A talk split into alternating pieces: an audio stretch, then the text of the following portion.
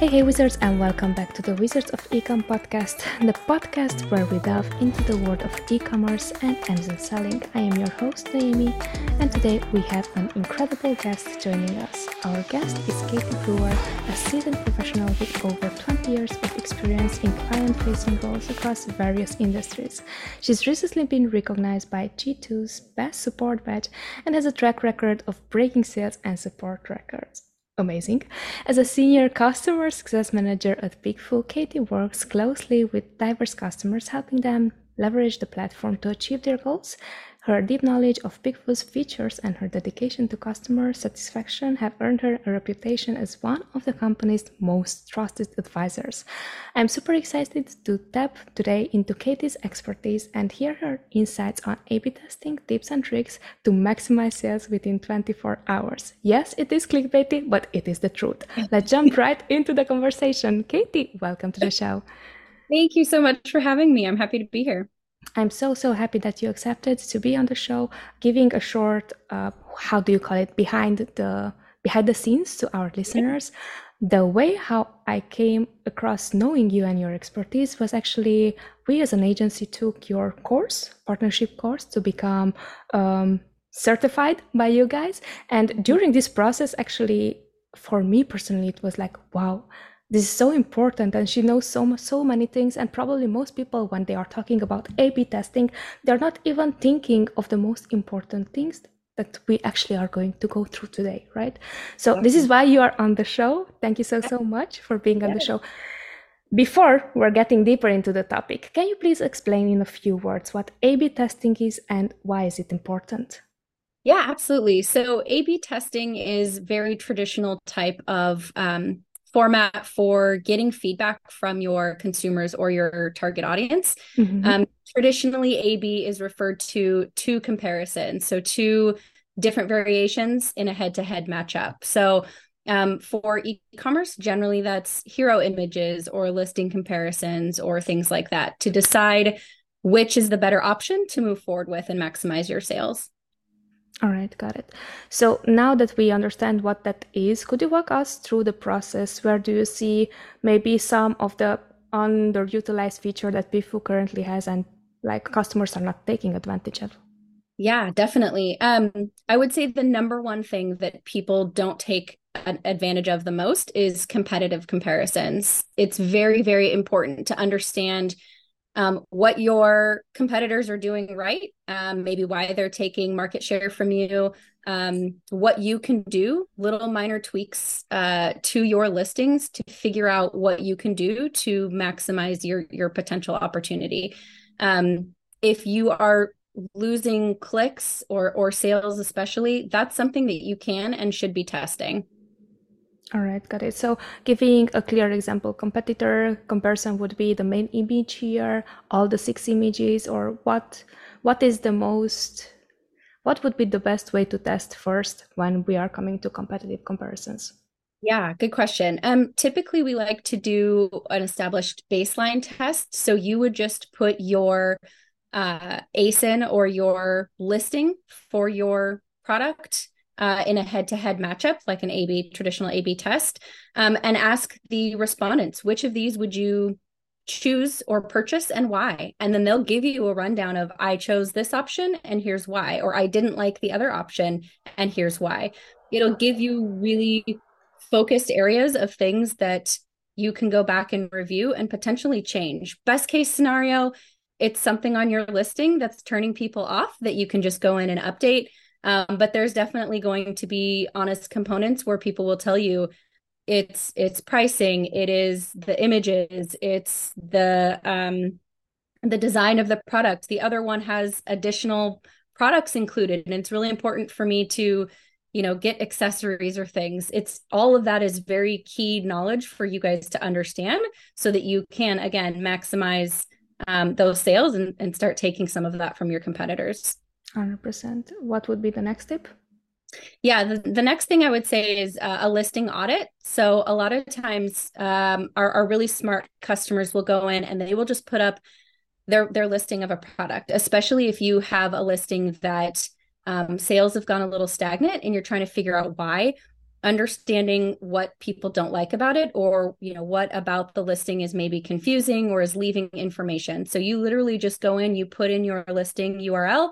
Doesn't have to be on Amazon. It could be anywhere that you sell your product. They go in and they can take a look at your listing and tell you exactly, pinpoint what areas need improvement. Just a reminder too, that these are not marketing experts. These are consumers. These are buyers who are shopping online and looking at products. So they're giving you their candid feedback and saying, you know, I wouldn't purchase this because I don't like that you didn't clearly define what the product does. Why does it benefit me? Why should I buy this over, you know, a different one? So it's good to start with that baseline test of just, here's my listing, and asking that reverse question of negative instead of positive. Instead of looking for the areas that they like and getting confirmation, look for the areas that they don't like. What's turning them off? Are you leaving information out? Things like that. That's very, very important and valuable for you to know. Brilliant. Could you give an example of that specific question? Yeah. So a good question for that would be, please take a look at this listing and tell us what information we left out. Do you still have questions after you've gone through and reviewed it? Is there anything about the product or listing that's turning you off from purchasing this? And then they would go in and answer that after taking a look at your listing. I love it. As a pool of people that you should be asking this test, how should we think of how many people should ask? Yeah. So for a baseline test like this is when we say to go bigger. So I would start with probably about 100 people, and collect that feedback to really dig into what areas need to be changed. The targeting is also just as important, and making sure that you're hearing from the right people. So if you do have a product that caters to a specific audience, choose accordingly. Mm-hmm. Love it. All right. So any other underutilized tests that we are maybe not taking advantage of? Yeah, I would say the other two are brand story was one that we've heard specifically from Amazon. They're seeing a shift in buying behavior from the traffic. All the customers that they see come to Amazon to purchase products, they want to know who they're buying from. We're shifting away from brands that are just cranking out products. They want to connect. They want to understand that they're investing or purchasing products that are going to fit their need, regardless of, you know, price point or where it's coming from or reviews. They want to make sure that they understand the brand. So testing your storefront, if you have one, testing your brand story, A Plus Content is another one that you can do that we don't see a lot of, but we should see more of, and any sponsored content. So if you're creating any sort of ad campaigns to push traffic to your Amazon listings, test that first to make sure that your messaging and your creatives are going to resonate with the right people. Love it. Would never have thought of this. Yes, let's do it. 100%. Yeah. Wording here, because I assume that everyone who's being asked, they might have zero knowledge about what an A plus content is. So how would you share that with them? Is it a link that you're sharing, or is it like, what is the comparison process here? And how would you word it for someone who has zero knowledge of, hey, that's an A plus content? Yeah. So A plus content, we actually see many different formats and how it's tested. It's generally long form. So it's catered, very stylized content delivered to your potential customers or consumers that gives them all the information about this specific product. So a lot of times it's really high quality graphics. Seeing the product in use is another great one. The layout of the actual content, color, styles, themes, everything can be tested in that A plus content format. A lot of people will pull up the entire thing because it's a good way to show what the actual live experience would be for your customers. So it's literally this like long form page that you can show on the platform and have the customers look at it and say, I really like this layout. Or if you're doing a comparison, like you said, of different styles or different themes, maybe the models in the images are different, things like that. And you're trying to decide which is the best one to go with. You could do that as an A/B test comparison to see which people like them better. I just saw one the other day that was for knee braces. And they had one version where it was people working out, and they had another version of a doctor that was fitting it on the person. And unanimously, the one with the doctor won because people wanted to see if it was something that needed to be fitted by a professional. It was nice to know that doctors would, suggest a product like this. So overall, it was overwhelming, one way to another. So it's always good to test that kind of stuff just to gauge whether or not the audience is going to skew heavily towards one version or another. And in this case, they did. So imagine if that seller, had put up that first one with everybody working out, they would have potentially lost the opportunity for everybody who chose the other version. This brings up so many questions at this point for me, just like this one example. All right, but without going too far from our purpose today, I think the one question that I would ask there, since in this scenario, let's put it this way, there is time when you know your audience, there is time when you're not knowing your audience. When you're launching your product, probably you have a good idea, but still the numbers of the audience demographics from brand analytics are going to assure you of some things or some knowledge, right? In this scenario, in case that you know your audience and when you don't know the audience, how would you apply those things, as you were mentioning, Kate? It's a doctor fitting this knee brace on a patient, or it's someone who's working out? Yes, that is such a good, valid point. We see that a lot. If you are launching a new product and you don't know who your audience is, you can and should test that before you roll out any of that creative assets, the A+ content, any of that, because to your point, you may be marketing towards the wrong audience. If everybody is, say in that example, if your product skews towards an older audience, they're going to choose one variable over another for those creative assets. So it's always best to test to figure out who your audience is, because it might not be who you think it is. Once you get that confirmation, generally that's done in like a general population poll where you don't actually choose your targeting. You just get first come, first serve. Again, you need to go bigger with that to get more data. You will compile the segments, which we help you through. I'll go through that in a little bit, but we include a lot of different features so that you're able to segment and see who your target audience is. So you can figure that out, but you need to know that in order to know how to market to the right people. Love the answer. All right, let's get to efficiency, because everything is about efficiency, right?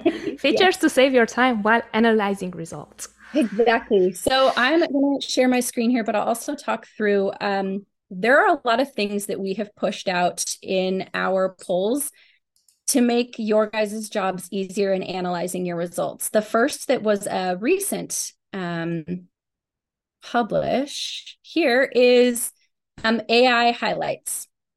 All right. So after you run your poll, you will actually get a summary that breaks down everything that happened in the poll, general winners, things like that. And then you also get AI sentiment, which will tell you what people liked and disliked for each of the different options or variables that you have. So this was a ranked poll that had 3 different dog treats. This was a poll that I recently ran for a customer to show them what a competitive comparison would look like and how it would work.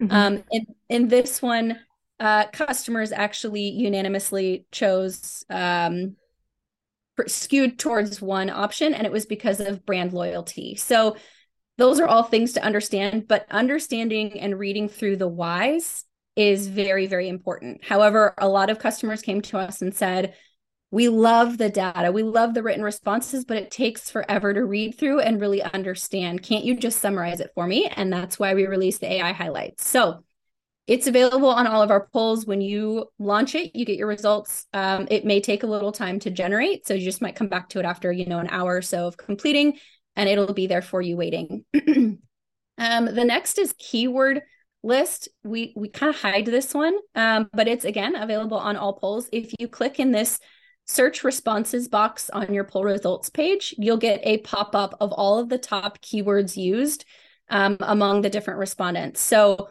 this is really good for understanding if you are using the right keywords to describe your product on your listings. because these are how people are describing it. So are they using these words to find your products, or are they potentially missing out on finding your product because they're using a different term? So always make sure to go through and read these. It's really great to see that there's consistency too. If all of the people are calling out one specific thing that stands out to them, it could be color, style, font, model type, graphics. There's all different things that they'll pinpoint, but if there's a consistent trend among all the responses, it's really important to highlight and focus on that. Love this feature. Sorry for interrupting you, but I didn't even know about this feature. This is amazing. Exactly. And it really looks like a word cloud somehow for me. It does. And it at is, some yeah. point I've seen the word trust there, and like so many times, it was like 8-9 times trust. And this is like interesting. Okay, what does trust means? You know, like maybe they were referring to the color, or like if you're going to click on it, is it also going to redirect you to the comments, or how it works? Oh, brilliant. Yep. So you can click on that specific word, and it'll show you all the responses that were used with it. Brilliant. Oh, look, and this is a trusted brand for me. I love it. This is super, super, super cool. Yeah. Kudos, guys, for bringing everything new. Okay, parenthesis close, please. Excuse my excitement. There you go. No, I see. And this is why I like to bring it up, because there's a lot of people that don't even know it's there. Yeah. So definitely find it and utilize it, because it is very helpful. And then the other thing, just to highlight real quick, is the filters that I was talking about for segmenting out the responses. You can go through and focus on all the people who voted for one option over another. If you had both female and male, you can focus on, did all the females answer one way or another? Age ranges. Again, this will help paint that picture for who your target audience is. Which is great in our demographic splits for those reports. You can look at these different graphs, and it'll show you, you know, if there was skewed one way or another. Like here, predominantly both female and male preferred option A. Over here, same thing. Both people who rented and owned preferred option A. So it'll help understand kind of who your audience is if you don't know, or confirm that you're on the right path to marketing to the right people. 100%. Love it. All right. So I think this is a great, great feature, and it's 100% time effective. Let's go into pitfalls to avoid the biggest mistakes we've seen in customer testing. I love it. So which are the biggest mistakes that you've seen in customer testing? Oh, I only have 4, but they are very, very important to understand. The one thing that we see daily is wasting your budget on audiences that are not going to buy your product. We see this a lot with people who just choose Amazon Prime, or, only people who shop on Walmart. If you have a product and you market to a general population, and that's who buys your product, fantastic. But in most cases that we see, especially if you are in a specific product category, it's more important to choose the right audience. Like if you sell a baby product, market to parents who have babies at home versus people who shop on Amazon. The other thing is over-targeting. You potentially weed out a lot of really good responses from the right people. For example, we see a lot of people that will do women of a certain age group that make over $100,000 and own a home or something like that, when really all they need to market to is parents. That would save you a lot of budget, and it's going to actually yield better responses because they're the right people that you're reaching out to, instead of weeding out too many people. And then those responses aren't going to be the right ones. So just keep that in mind as you're building out your audiences with those tests. The next one is not testing what matters. You need to understand why your competitors are getting more sales, or getting any of your sales for that matter. If you don't know, you should know. And that's something that you can test on the platform, understanding what it is that people might be liking better or more about your competitors. That's something that's an easy test to run. Like I talked about earlier, the competitive comparison and understanding why people would click someone else's listing over yours. Lack of direction or focus. We see this one a lot. It's a doozy. You try and push too much into one pull. It's going to make your life a lot harder on the end to understand what key elements you need to change. And what I say by that is, if you want feedback on pricing and you want feedback on your hero image, your main listing image, you want feedback on your packaging design or your listing in general, don't push that all into one poll, because the audience is only going to focus on what stands out the most to them, and they're not going to answer every single question that you put in there. So make sure that you focus on one topic, like just pricing, just packaging, things like that per poll, because you're going to get much better and more detailed responses so that you know exactly what needs to change, what needs to be iterated on, or what to move forward with. Quick highlight on that too, we are going to be launching surveys. We have had a lot of people ask for this. So we will in the future have multiple questions per poll. So stay tuned for that. And then the last one is avoid the spray and pray method, is what I like to call it, where you put all this money into advertising and marketing campaigns and selling and driving traffic to your listing, but nobody tests it. You just push it out into the world and hope that it works. That is something you need to avoid, because the worst thing that can happen is not only are you not going to convert and get those sales, but it could potentially turn off your customers or your following, your loyal people who don't like the messaging. And we've seen this happen before, where they tried to be funny, they pushed something out, it wasn't on brand, and it alienated your current customer base. So test those creative assets before you push them out live in a safe environment first. 100%. You know what? I was just like trying to like stop myself for interrupting you, but I was the first one to stop wasting budget on audiences that are very, very niche. I am that person. I am just really like, okay, we have data. That's the data. And I'm forcing the data, you know? And then little by little, I learned that that is the wrong approach, simply because one, it's like the first point is not within 24 hours, because if you're so niche, it's going to take some, like the last time when I did it, it really took me like 2 days. 2.5 days, something like that. But simply because there's like such a niche audience that I'm looking for, that also for you guys, even if you have like 15 million people answering day in, day out, you know, it's still a very, very niche question, you know? So that's something that I learned the very first time. And I think from these mistakes, I love that you like mentioned and why it's happening.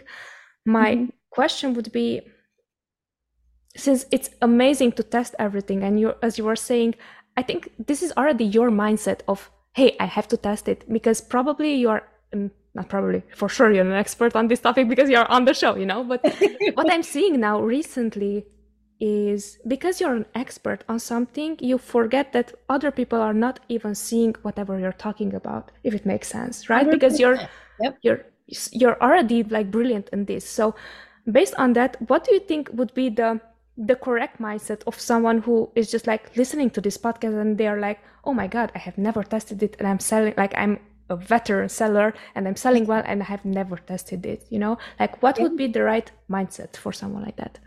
Yeah, I would say a couple things. And it's so important that you brought that up, because we see that a lot, where people will develop a product almost with themselves in mind, which is not a bad thing, but you are not your customer. You have to understand that, especially if you put time into designing a product, you may love it. You may be super tied to it. You may feel super invested in it. But at the end of the day, you're not the one that's going to be buying your product over and over again. And so for one, you need to make sure, going back to what we were talking about earlier, that you know who your audience is. You are going to run tests and you're going to get feedback. And the people that partake in these polls are very honest, and they will tell you whether they like something or not. Trust that process, which we're going to talk about in a second here. Trust that process. Understand that the people that are telling you that are likely your ideal market. And that in those responses too will help you formulate, are you even targeting the right market? Have you built out a product around something that you are very close to and that you really like? And you're marketing to people who are not like you, and maybe they don't like the product. So going back to, you have to understand and know your target market. If you know who your target market is, then you need to be testing that the messaging that you're sending out is resonating with them, because if it's not, that's going to hurt you. Loved it. All right. So what does trusting the process mean? Trust the process. Again, people are going to be honest. They will tell you if they don't like something, but they will tell you why. And the point of that is for you to understand what those key areas are for improvement. Don't take it personally. They don't know who you are. They're not trying to attack you or your product. Again, they're not sellers, they're buyers, they're consumers. These are real life people who are shopping online for your products. They're going to be telling you why they like something or why they don't like something. So take that and run with it. Trust that what they're telling you is for your benefit. So make those little tweaks, understand what it is that needs to be changed, or potentially you might need to be marketing to a different audience. If the people who you've been reaching out to are not resonating with your product, you have the wrong audience. You need to find somebody else. Also, too, if you have a product that is more expensive than your competitors, are you highlighting why in your listing? Or are people just going to it and saying, well, it's more expensive, but I don't really see the difference between it? That means you're not doing a good job of selling the value of it. Is it better products, ingredients? Is it sustainably made or sourced, made in the USA? That goes back to the brand story. These are all things that are very important for consumers to know in order for them to make those calculated decisions to buy your product or to not buy it. So make sure that you're doing your job and your due diligence to make that listing stand out. The other thing is aim for a score of, I would say, between 66 and 70 for your results to know when to continue iterating or when to move forward and go with that winning option. Amazon considers 66 statistically significant enough for you to move forward with. Most of our customers aim for a score of 70 before moving forward with the winning option. So keep that in mind when you get your results, of understanding if it's a pretty near tie, then you might need to go back to the drawing board and start, making some of those changes like we've talked about. Loved it. Brilliant. Yeah. So I am very much free spirit, and what I learned during these 3-4 years of running a business is that if there's no checklist, there's no plan, there's no goal. So yes. Someone just listen to this episode, the takeaways, which would be the first thing that they should be thinking of and really create a checklist of it. 100%. Yes. It's always good to have a roadmap and a strategy for how you're going to tackle your market testing. The first thing you should do is create a baseline. If you don't know what steps to take, run a single test. All you can do, it's called an open-ended, even not even an A/B comparison. You're not comparing anything. It's a listing audit. Just throw up your listing and ask for feedback. What is it that people like about it? What do they not like about it? What stands out to them? What resonates with them?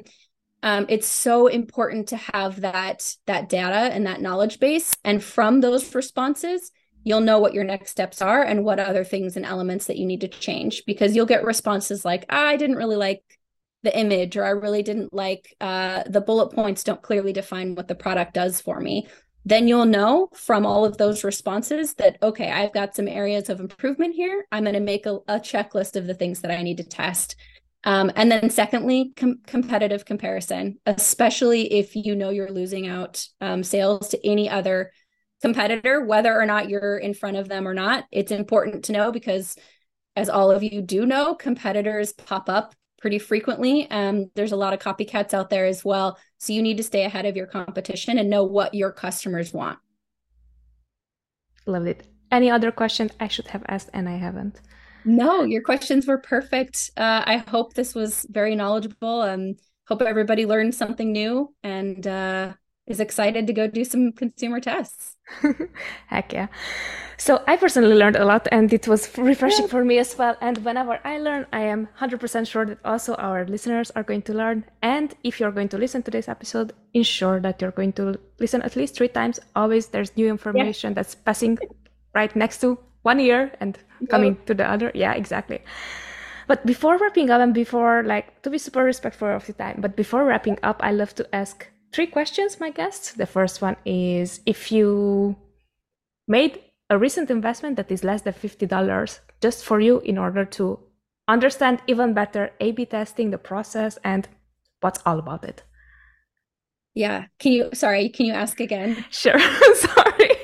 So this should be like my $50 investment to ask better questions, my guest. There you go. So the question was, usually I love to see if you can, or guests can recommend a $50 or less investment they recently made about the topic that we're talking about. Since we're talking about A/B testing, you know, what is something that is not so, it's insignificant in money that someone can do right away in order to be better at the topic that we're learning about today.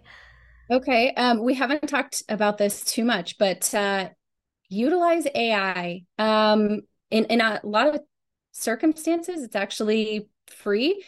We've seen a lot of our overseas sellers use it to write better listing descriptions, better bullet points.